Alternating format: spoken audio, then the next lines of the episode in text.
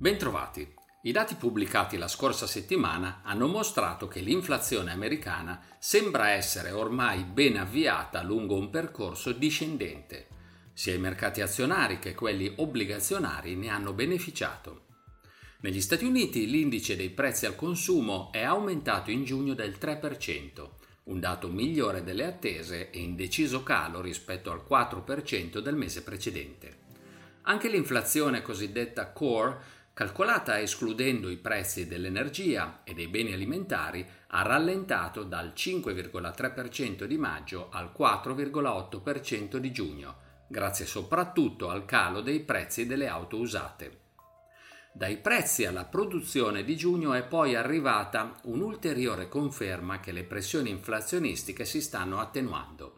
Negli Stati Uniti hanno fatto segnare il più modesto incremento annuale dall'agosto del 2020 e in Germania il maggior calo degli ultimi tre anni.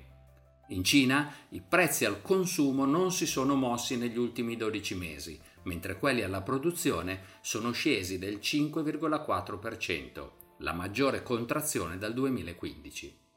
Anche le importazioni continuano a calare, a ulteriore conferma di una deludente crescita economica. Segnali di debolezza sono arrivati anche dal Giappone, dove la produzione industriale ha subito un'inattesa contrazione nel mese di maggio. Nel frattempo ha preso il via la pubblicazione dei risultati aziendali con le trimestrali di tre grandi banche americane, JP Morgan, Wells Fargo e Citigroup. Tutte hanno tratto beneficio dall'aumento dei tassi di interesse, ma temono un aumento dei crediti in sofferenza a causa del rallentamento economico. Grazie ai favorevoli dati di inflazione, sia i mercati azionari che quelli obbligazionari si sono mossi a rialzo la scorsa settimana. L'indice Standard Poor's 500 ha chiuso a più 2,4%, il Nasdaq a più 3,3%, l'Eurostox 50 a più 3,9% e l'indice MSI dei paesi emergenti a più 4,9%. Bene anche i listini cinesi, grazie alla prospettiva che le autorità possano intervenire a sostegno di un'economia in affanno. I rendimenti decennali dei titoli di Stato sono scesi di 16 punti base in Germania e di ben 22 negli Stati Uniti. Ciò ha decisamente penalizzato il dollaro, che si è deprezzato del 2,3% contro euro, ma ha sostenuto il prezzo dell'oro, che è salito dell'1,6%. Il petrolio Brent si è apprezzato dell'1,8%. Per concludere, questa settimana vedremo negli Stati Uniti le vendite al dettaglio, la produzione industriale e le vendite di immobili nel mese di giugno. Per lo stesso mese potremo monitorare l'inflazione in Inghilterra, in Canada e in Giappone, le vendite al dettaglio in Inghilterra e in Cina, le esportazioni e le importazioni in Giappone. Vedremo anche se la banca centrale cinese interverrà sui tassi per stimolare l'economia.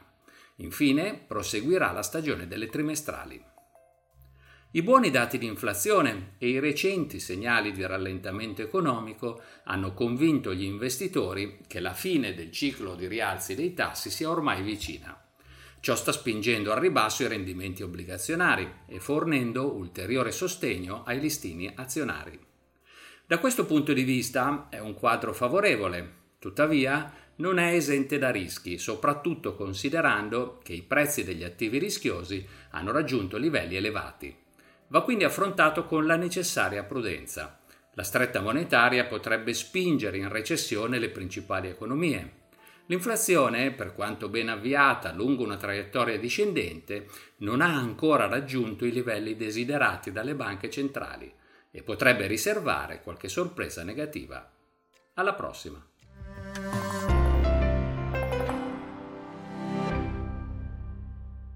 Presente registrazione audio ha finalità meramente informative. Le informazioni in essa contenute non rappresentano un'offerta di acquisto o vendita di prodotti finanziari, una raccomandazione di investimento e non sono da intendere come ricerca in materia di investimenti o analisi finanziaria. Le opinioni espresse riflettono il giudizio di Amundi al momento della loro diffusione e sono suscettibili di variazioni in qualunque momento, senza che da ciò derivi un obbligo di comunicazione in capo ad Amundi.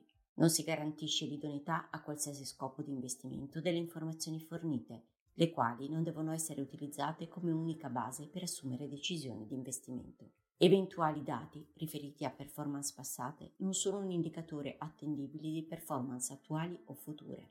Investire comporta un sostanziale grado di rischio. L'investitore, prima di qualunque investimento, è tenuto a prendere attenta visione della documentazione relativa allo strumento finanziario oggetto dell'operazione, la cui sussistenza è disposta dalla normativa vigente. Le informazioni contenute nella presente registrazione audio non sono dirette alle US Person, così come definite nel US Regulation Act della Securities and Exchange Commission.